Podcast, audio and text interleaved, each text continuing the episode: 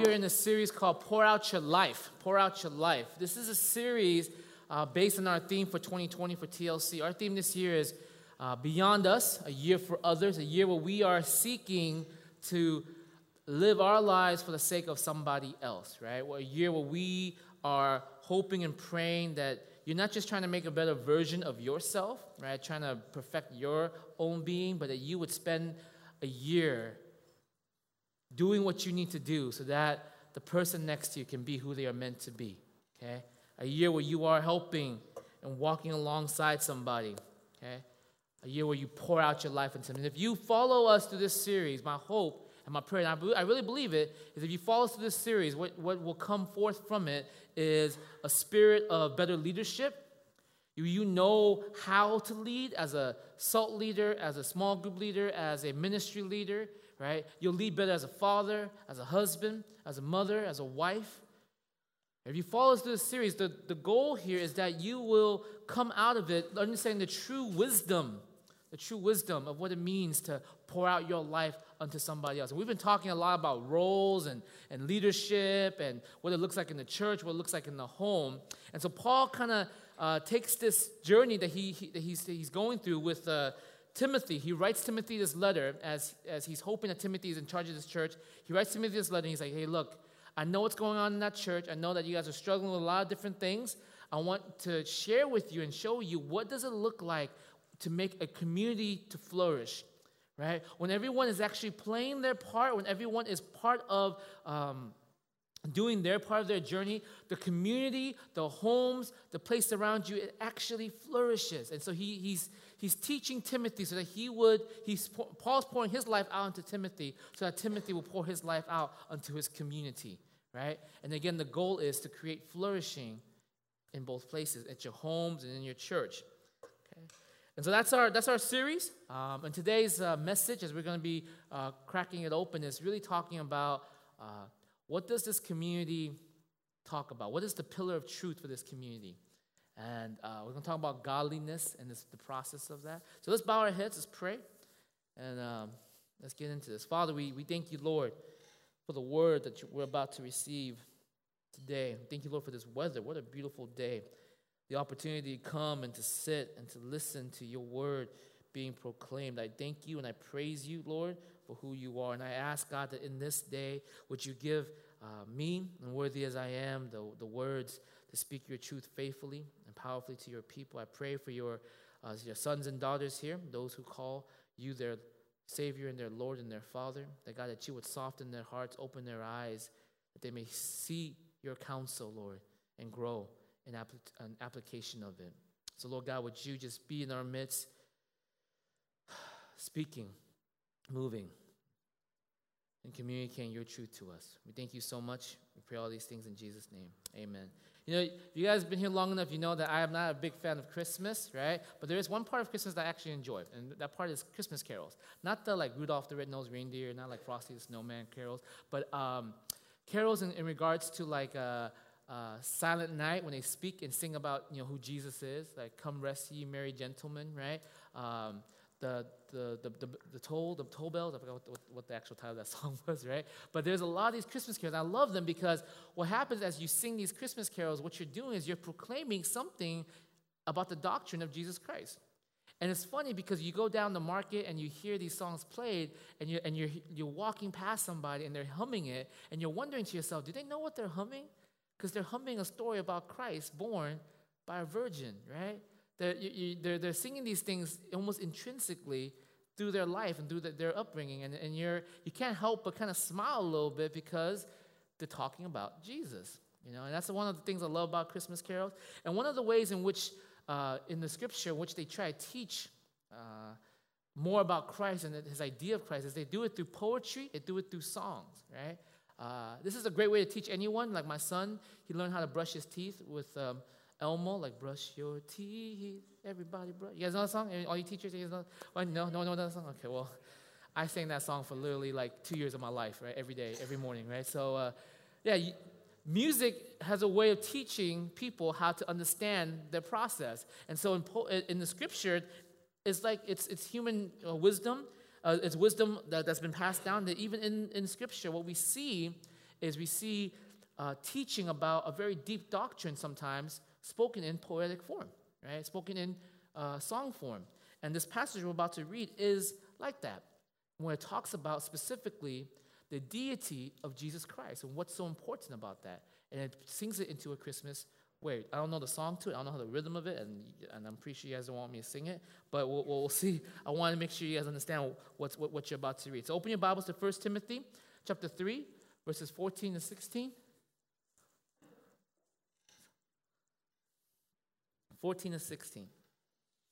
All right, chapter 3, verses 14 to 16. All right, listen now. Although I hope to come to you soon, this is Paul speaking to his uh, beloved disciple Timothy. Although I hope to come to you soon, I am writing you these instructions, all the instructions from chapter 1 to 3, so that if I am delayed, you will know how people ought to conduct themselves in God's household. So, Paul in chapter 1 to 3 is trying to teach Timothy how to teach the people to uh, function within the household of God, within this, this place called the community of God, the church of God, the body of God, what it looks like to flourish this community, uh, to restore it back to the created order. So Paul's saying, if I am delayed, you will know how people ought to conduct themselves in God's household, which is the church of the living God, the pillar and foundation of the truth. Beyond all question, the mystery of godliness is great.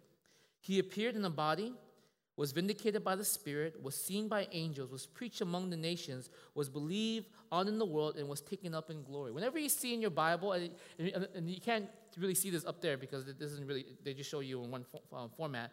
But in your Bible, if you have it, most of your font is in the justified alignment, right? Justified meaning like you know what I'm talking about, right? Not left aligned, not right aligned, not center, but justified, right? So most of it's in justified alignment, but then whenever it gets to poetry part, it's always center alignment. Or when it gets to song part, it's always center alignment. So we know that when Paul here is talking about this mystery of godliness, he's talking about in terms of a song, a format, a poetry format.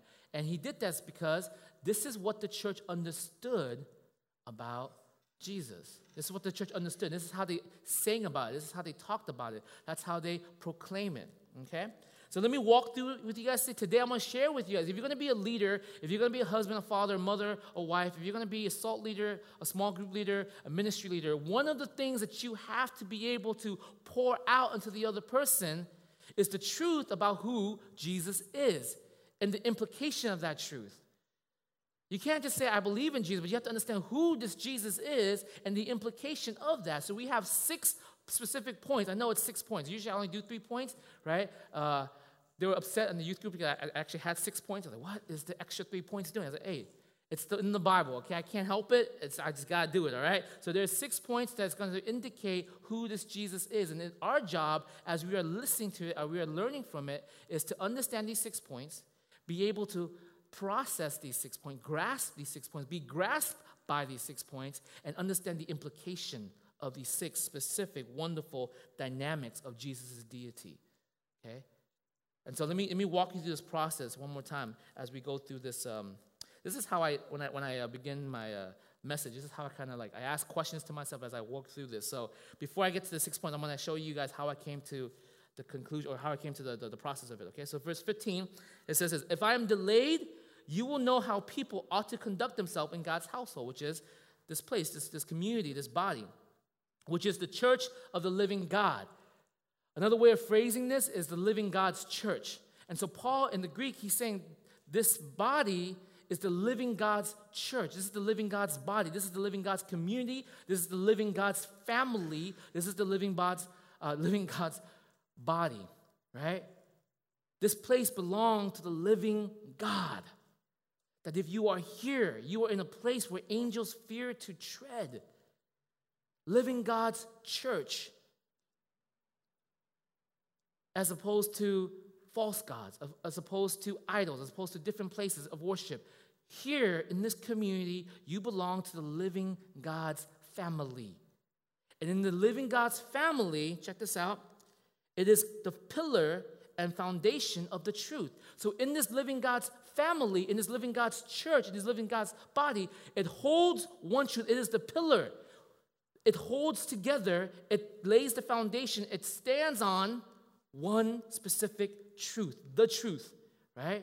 And the question is, what is the truth? What truth is he talking about? What is the truth? And it goes on to verse 16 Beyond all question, this truth is beyond all question, no doubt. We've been talking about it, we've been singing about it, we, we praise about it, We've preached about it. This truth that belongs to the living God's people, this truth that belongs to the living God's community, this truth is the mystery of godliness.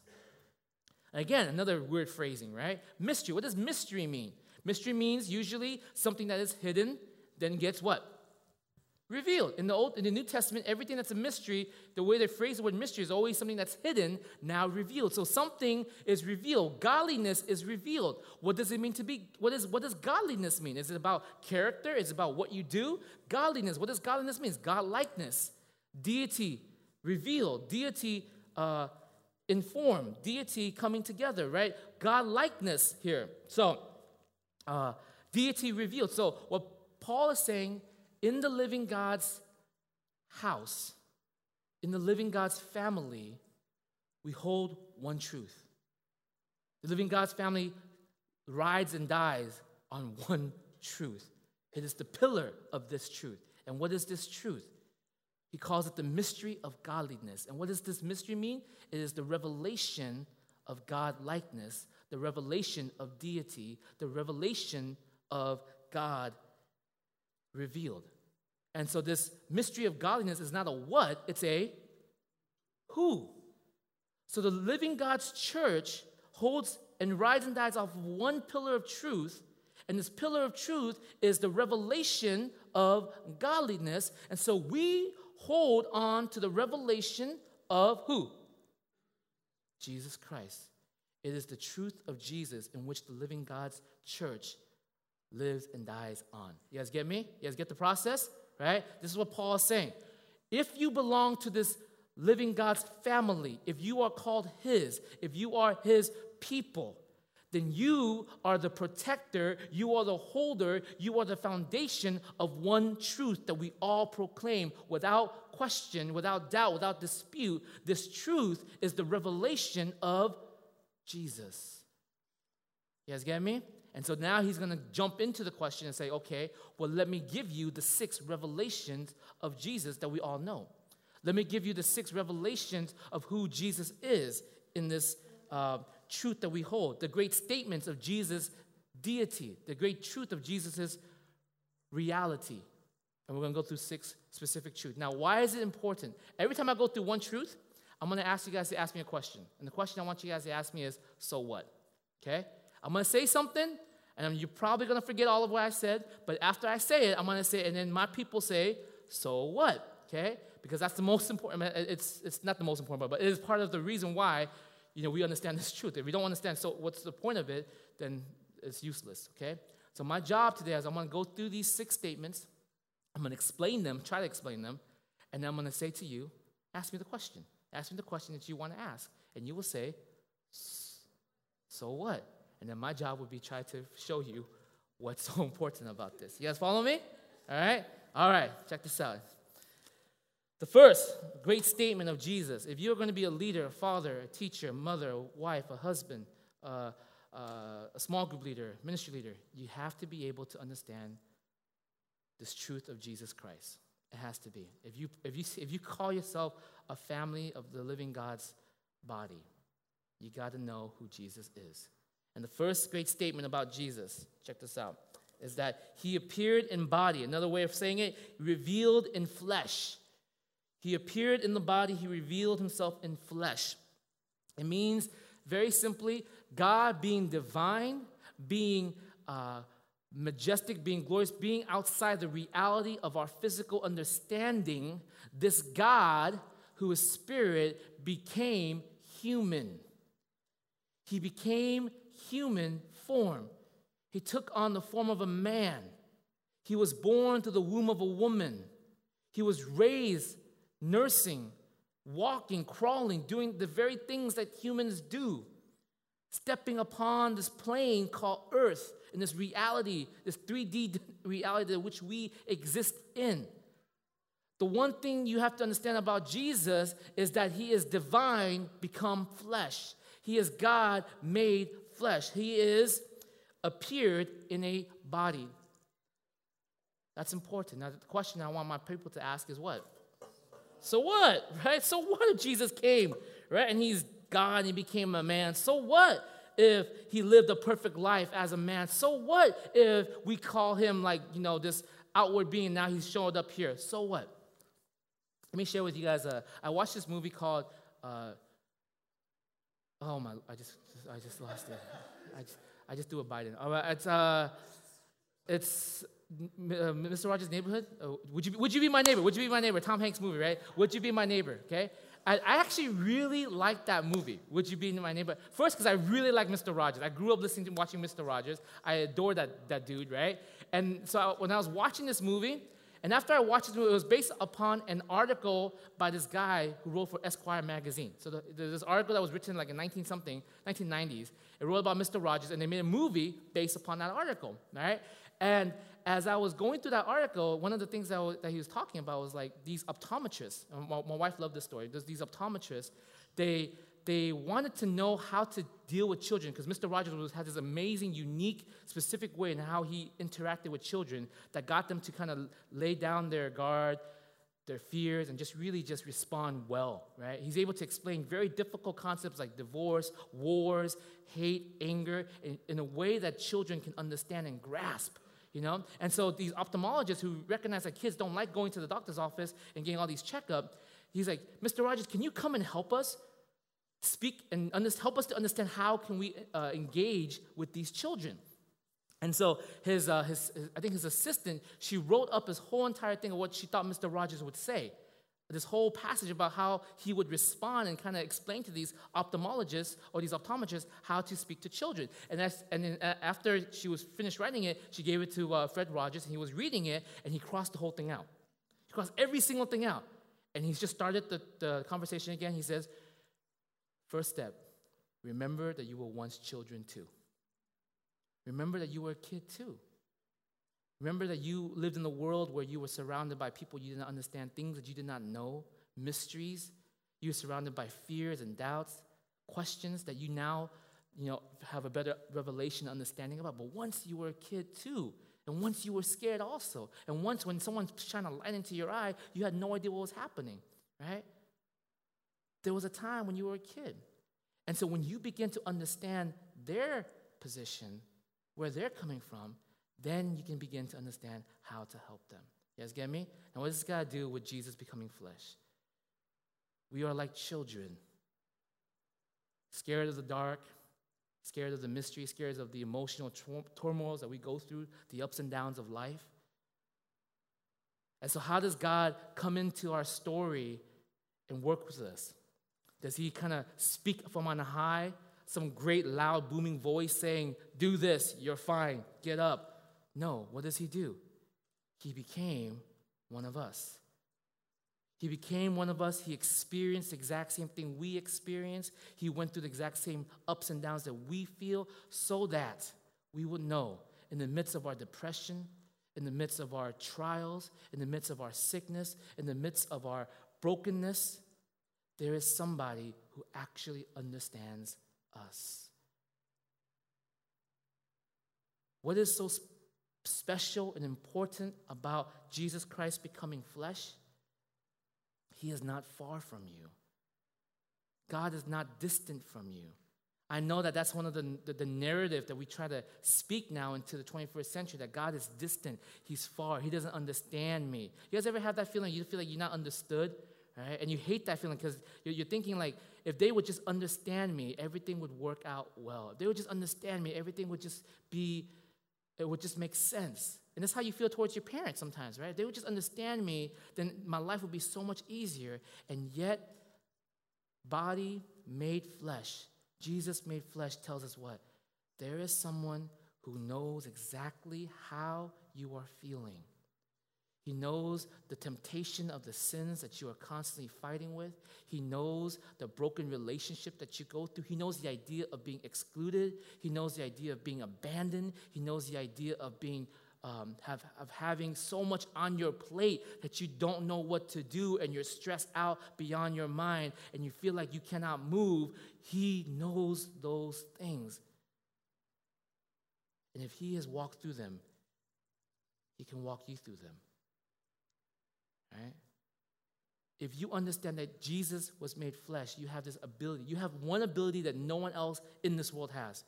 You have, no, you have, you have the ability that somebody, no one else in this world, unless they're called people of the living God's church, you have one ability that no one else has. You know what that ability is?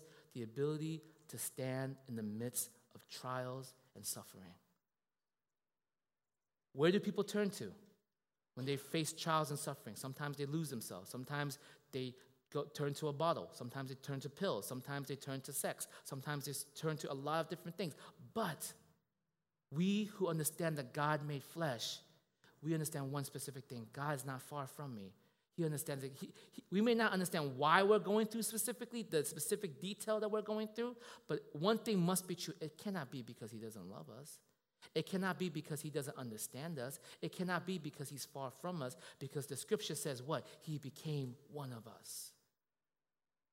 And if He walked that way through and He died and He came back from the dead, He's telling us something I can get you through it. You can get out of your depression. You can get out of your rut. You can get out of your pain. You can move forward from this. It might take a while, it might be difficult, but I became flesh to let you know it's possible. You guys follow me? Right? That's beautiful story, man. That if you would remember your God became like one of you. Right?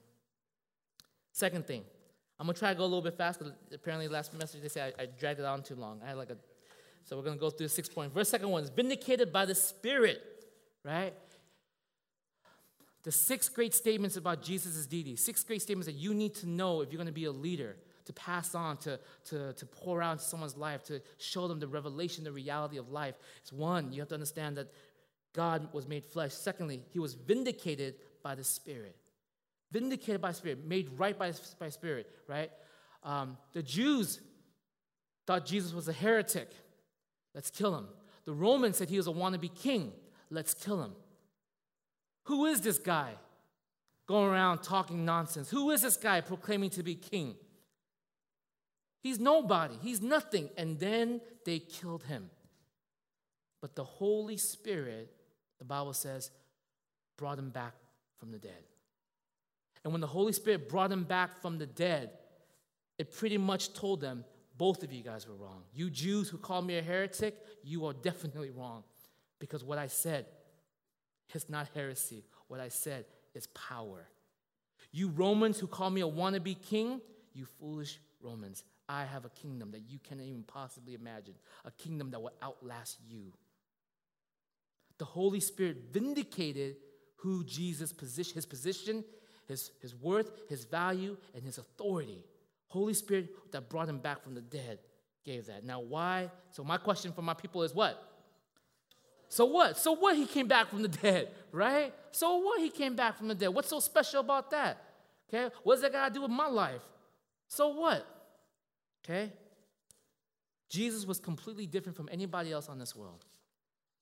Jesus coming back from the dead says this if he is truly who he says he is, that means that everything he talked about, on this earth about humanity, about your position, about your future glory, about your past. Everything he said about you is vindicated. It's true. If he says there is no such thing as a lost cause, he means that. If he says that there is a vision, a purpose for your life, something you were made for. Those who belong to my church, those who belong to my family, I don't just call them my children and give them no purpose. Every one of you guys has a purpose in your life. So I know I say that because I know a lot of us, you think your purpose specifically comes down to a very remote equation. Go to school, graduate, get a job, hopefully a career, make six figures or high five figures, right?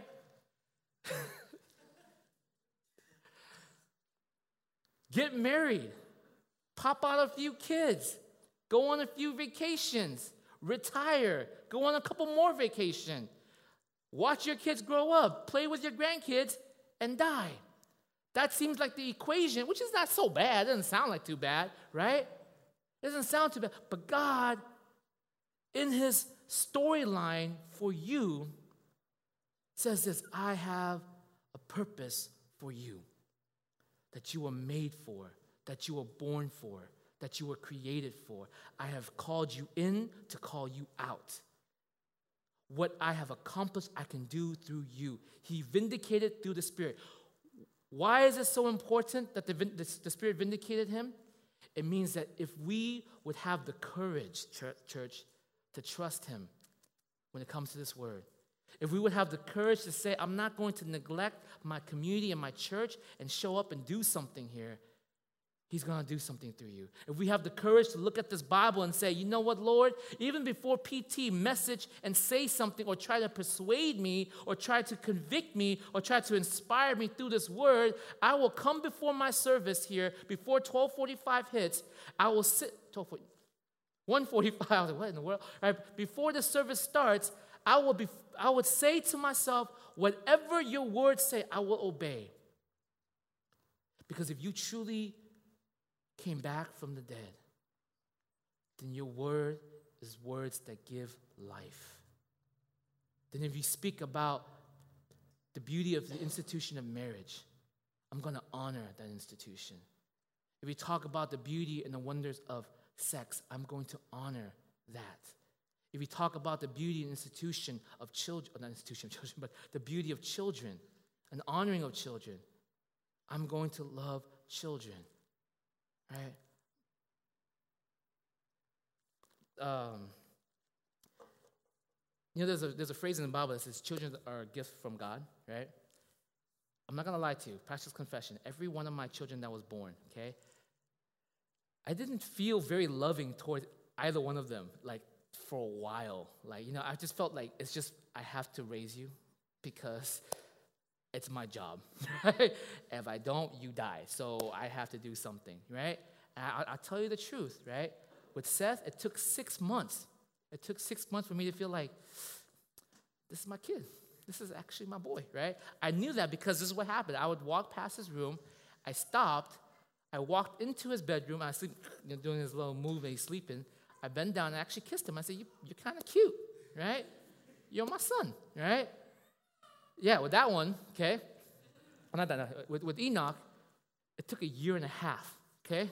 Oh, no, I was, I was, I was took a year and a half. I mean, everyone, y'all, y'all keep saying he's so cute. I'm like, yeah, he's all right. I mean, that's, that's I guess, right?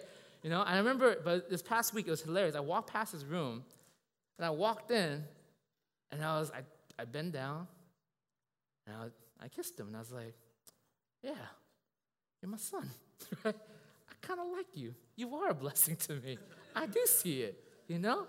I do see it. But they didn't come, and I, I don't know if I'm speaking for all the fathers, right? But it's, it's probably just me, right? right? It's probably for me, right? Like, Evan's like, you freaking heretic, you know? you know? Oh, man, but like, but here's the thing. Like, I could have been like any dude and just kind of walked out on my kids, right? Like so many fathers we have in this world walk out on their children. They're not blessing, they're just a burden. I could have been one of those guys that kind of disappeared on their kids, being like, You're just a weight upon my wallet, right? You're just a, a burden to my happiness. You're, you're, you're, you're the mountain that prevents me from actually enjoying my life. I could have done that. But if God is vindicated, if Jesus is vindicated by the Spirit, came back from the dead, and the word says children are a blessing, why don't you just stick it out? stick it out, Tony. I, I can hear God just saying, just stick it out, man it's to come, right? Some people, like maybe with Evan, it came a lot earlier, praise the Lord, right? With me, it took a year and a half for that boy, right? But in the end of it, it's true. I can proclaim it, I can testify to it. Children are a blessing. And I will fight for the life of every kid, right? And I, would, uh, and I say that in this beauty of saying, if ever you feel like you cannot raise your kid, okay, and you feel like that, that kid may be a burden, We'll adopt them. We'll figure it out. I mean, is she here? Right? We'll, we'll figure it out. Right? We'll, we'll do it. Because children are a blessing. They are. More than you know. It might take a while to figure it out, but if you trust, it's truth. God was vindicated by the Spirit when he raised Jesus Christ back up from the dead, which means that everything spoken in here has a value of truth. That if you would hold on to it, if you trust it, it will bring flourishing to your life beyond what you can imagine.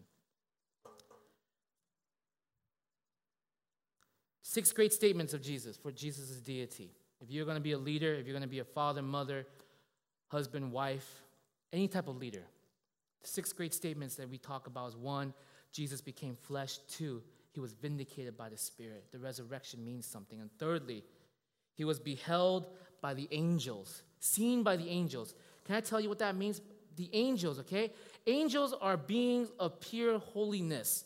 They don't understand mercy, right? The only way you can understand mercy is if you screwed up, right? If you are in brokenness, you understand mercy. Angels are not broken, except for the fallen ones, right? But the, the, the, the good ones, right? They're not, they're, they are, they are, they're, they, they look at the idea of mercy they're like, what is going on?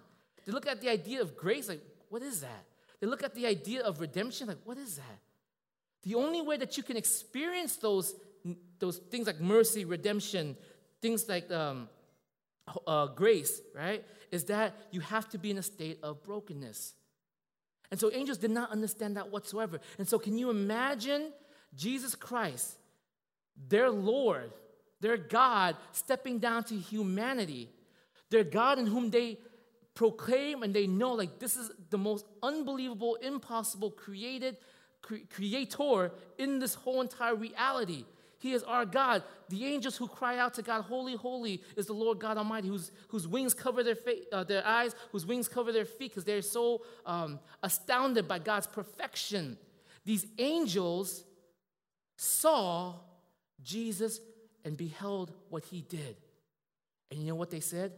Worthy is the Lamb. Why? Because Jesus showed them something that they have never even shown, seen before, that they thought they'd seen everything about God everything that they possibly know. And yet, then he shows them this picture of redemption. He shows them the idea of grace.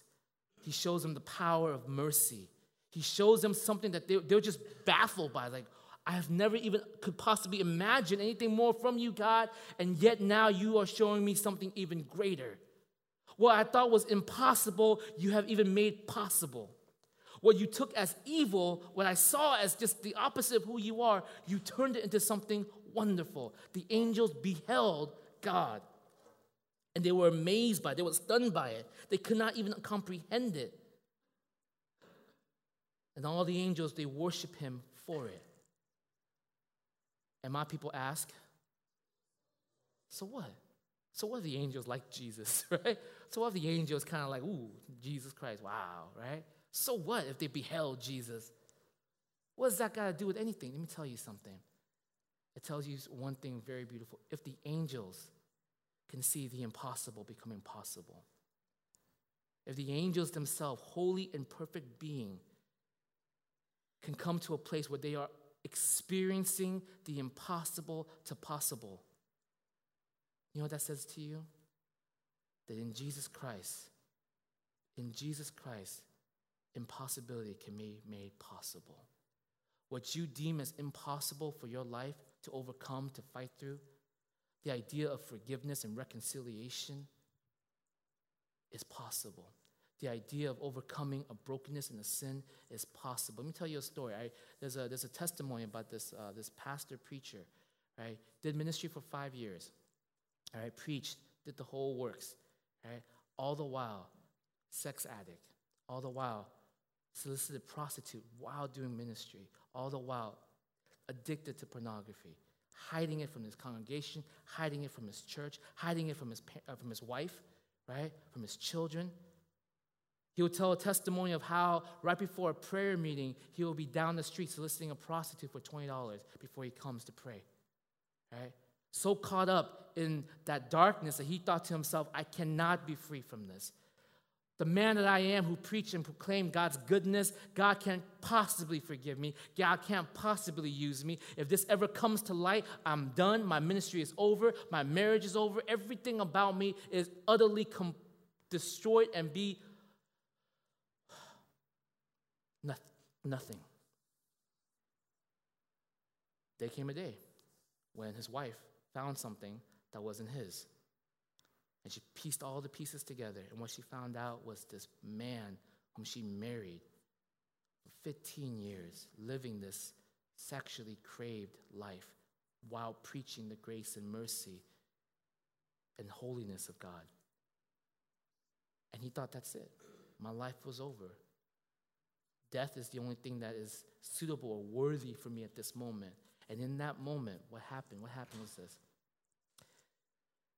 He just said, I'm just going to bring it all into the light. I'm a nobody. I'm completely lost. My marriage has been broken. My ministry is done. I'm just going to bring it to light. And then he began to confess. He began to bring it all forward. Right? And as he brought it forward, all of a sudden we see the stories of men within the church start coming forward too. And they thought, if my pastor, this preacher, this guy went through this, let me tell you my story. And one by one, men in the church begin to bring themselves into the light, begin to become honest for the first time in their walk, not hiding behind closed doors, not hiding behind a screen, but becoming honest for the first time. And his wife, after 20 years, says, You know what?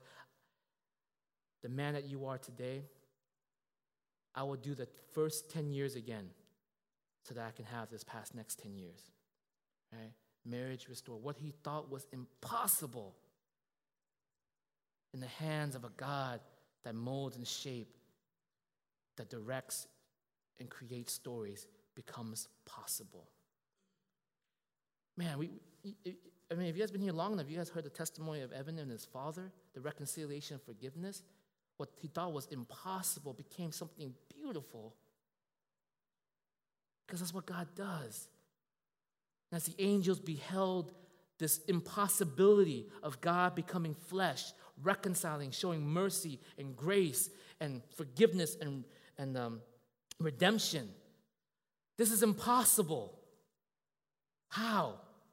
It tells us what? God takes the impossibility of your life and He can make it possible.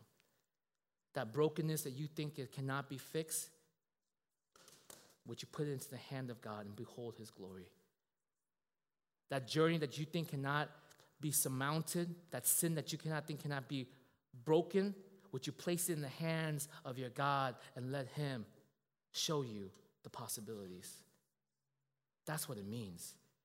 You belong to a God who takes, whose MO is to take brokenness and turn it into beauty. You belong to a God who takes his people's brokenness and turns it into glory. To such a degree where the angels, when they see that process, they worship it because they think, How unbelievable is this? Worthy is the Lamb. The six great statements about Jesus' deity. He became flesh. He was vindicated by the Spirit, beheld by the angels. Next one was preached among the nations. He was proclaimed among the nations. Who Jesus is, he was proclaimed among the nations that the disciples, after knowing and seeing and seeing the resurrected God, they realized something. Nothing is ever going to be the same again. Nothing is ever going to be the way it was. Everything has changed. Everything has been flipped upside down. If he can come back from the dead, if he's vindicated by the Spirit in such a way, nothing can be the same. And so they went out. They gave their lives. They proclaimed the gospel. All right? And they followed after him to the day they die, Right? And even to, to this day the gospel was proclaimed. 2,000 years. No matter how many obstacles came, to, came through to try to place a hold on the message of God, a message of Jesus Christ, it did not stop. Even today, in our Western mindset civilization, where we're thinking, you know what, science and reason dictates the information, we see not a, a, a, a decrease in religious movement, but an increase in it all around the world. We see an increase in the belief of Jesus Christ everywhere. In China, South America, Africa, we are seeing the movement of God growing, not decreasing. He is proclaimed among the nation as they gave their lives for this message. And your question for you, and you, I mean, sorry, my people's question is so what? So what if he's proclaimed? So what if he is constantly known? So what if his message is known in China, South America, and Africa, in America? What, so what? It means this. It means that if you had a legacy of Christianity in your life, the heritage of that faith, and you decide for a moment, I'm just going to throw it away. I'm just going to, you know, walk away from it. I'm just going to be whatever towards it. I'm just going to be wishy washy about it. Let me tell you something. You belong to a heritage and a legacy that has lasted 2,000 years and counting. A legacy and a heritage that has not faltered, but is growing in power. For a generation that's all about FOMO, you really want to miss out on that?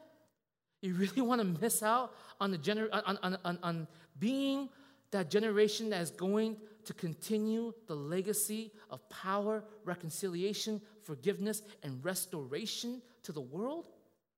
You can. Sit on the sidelines. You can do that, or you can be a part of transforming the things around you. You can be a part of proclaiming the gospel. And you ask me, how do I proclaim the gospel? Let me tell you, those of you guys who are aspiring to be doctors and in the, med- in the medical field and whatever, right? Can I tell you, your work is not about the money. I know you guys are going to make a lot, and you're going to owe a lot too, right? You know? It's not just about going to the hospitals here, guys, and just go, doing the business and getting that paycheck and, you know, trying to live a comfortable life. That's not, that's not what this story is about. You know what this is, this is telling you? This is what, what this is saying? That in that field, you have this ability to proclaim a message that can change the world. You know what that message is? You were not meant to be broken. When Jesus came to this earth, what he taught was he healed people because to show them this is not how I made you to be. My healing of you is a glimpse of what you were always meant to be whole. And you're in the medical field and you're bringing healing to people. You know what you're doing for them?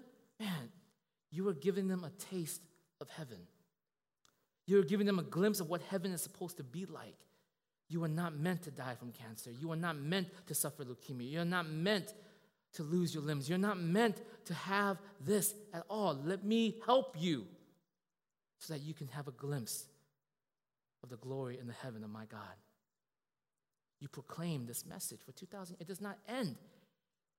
It will not end. And it will do it without, with or without you. And my, my, my, my thing for you is this if this is a journey, if this is a movement, if this is a is a power of God working in generations after generations after generations. Why would you miss out on that? Why would you miss out on that journey, on that prospect, on that purpose, on that vision for your life? Some of you guys are teachers, majority of you guys, a lot of you guys are teachers. And you're thinking, what am I going to preach, PT, right? To a bunch of kindergartners like my son, right? What am I going to do for them? Do you understand? That the belief of the gospel starts where first? In the mind. That's why you have the helmet of salvation, thank God, right? Someone reads the Bible. Right, anyways, helmet of salvation. Helmet of salvation because salvation starts here in the mind. It starts here with the forming of the character, the forming of the thinking process. Where you guys have been taught to think a certain way and then be sidetracked from that. Teachers, you have the ability to restore the thinking process of a generation so that when they come into grasp of this word, what you have laid down as a foundation for their minds in their ABCs turns into the foundation of salvation. Man, isn't that beautiful? I think that's beautiful, right? And you, you want to miss out on that? To get a Roth IRA and retire at the age of 50?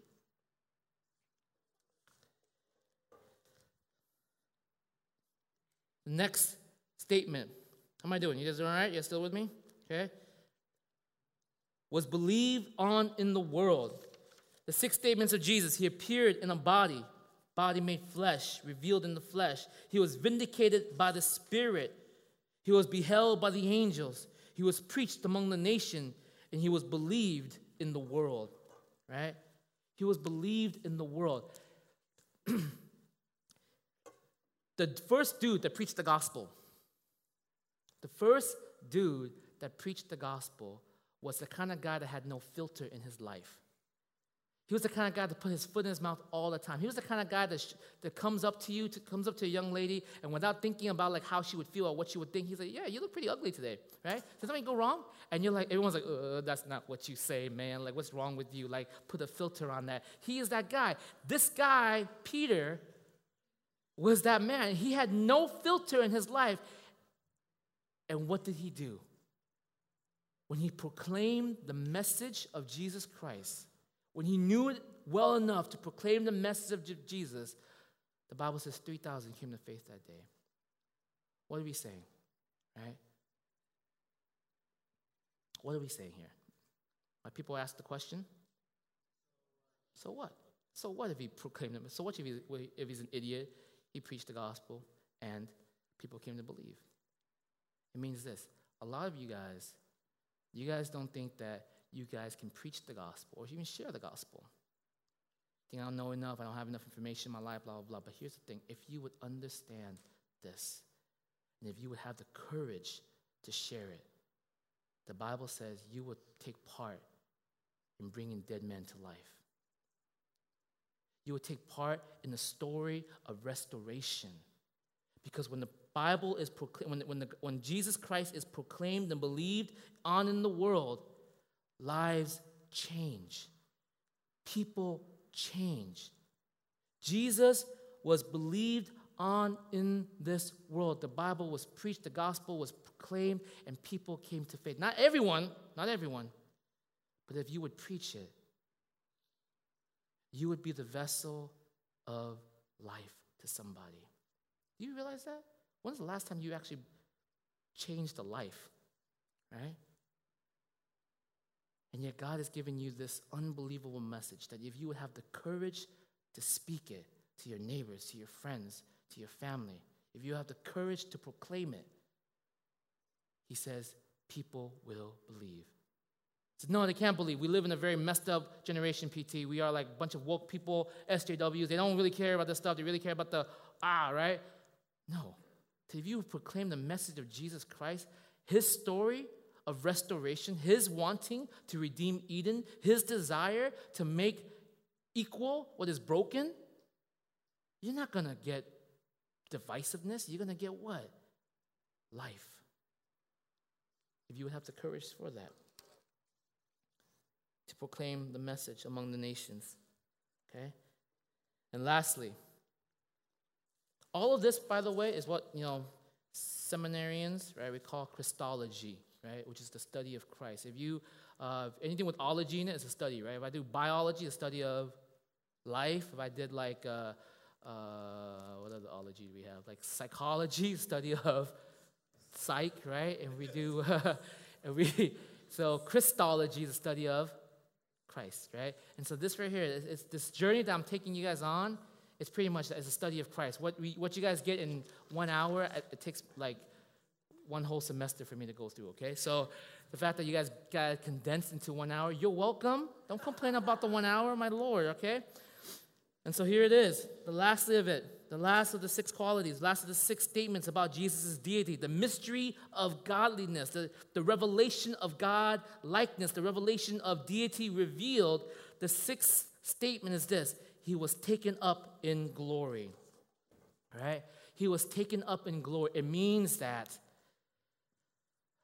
his trajectory.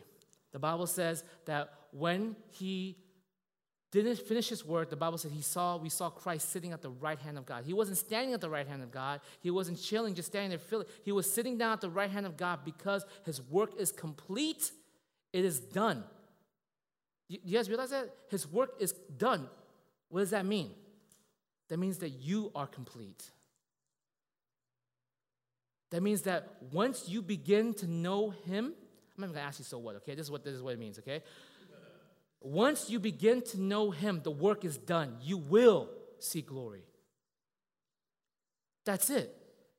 if it wasn't done, Jesus would still be standing. He'd be Like, I still got some work to do with so and so, right? I still got to fix them up somehow. But the moment we come to know Him, the moment we step on this journey to be part of the living God's church, the moment when we understand who Jesus is and the implication of that in our lives, the moment we're grasped by that and we surrender in faith and say, God, if this is true, then everything about me, everything that I am, I lay it down at your feet. You take hold of it, you use it, you do whatever you want, every aspect of my life. I surrender to you. That's faith. And when we have that, Jesus sits down and he says, It's done. It's done. There is only one conclusion for you glory. There is only one outcome for you glory. There is only one destination for you glory. And some of you guys are thinking, I don't feel like I'm moving towards glory. Hey, I'm just a mailman. I don't write the stuff, right? It tells me you're in glory, you're in glory, right? But you gotta believe that. You gotta believe that that is your destination, that is where you're going, that is where you will get to. That's the beauty of Jesus Christ in glory. Because he was the first of it, and if he's got there, it means that we are followers of him, we're getting there. It don't matter how messed up you think your life is. It doesn't matter how broken you think your life is. The moment you have said, Jesus Christ, this is my life, I give it unto you, he says, it's done. Glory is where you're going. Glory is your destination. Glory is your legacy. So, my prayer, church, that you see the beauty of Jesus Christ, who he is, that you proclaim it, that you live it, that you know it, right? That you don't falter from it. Come and give your life to the one who gave his life for you. Let's pray.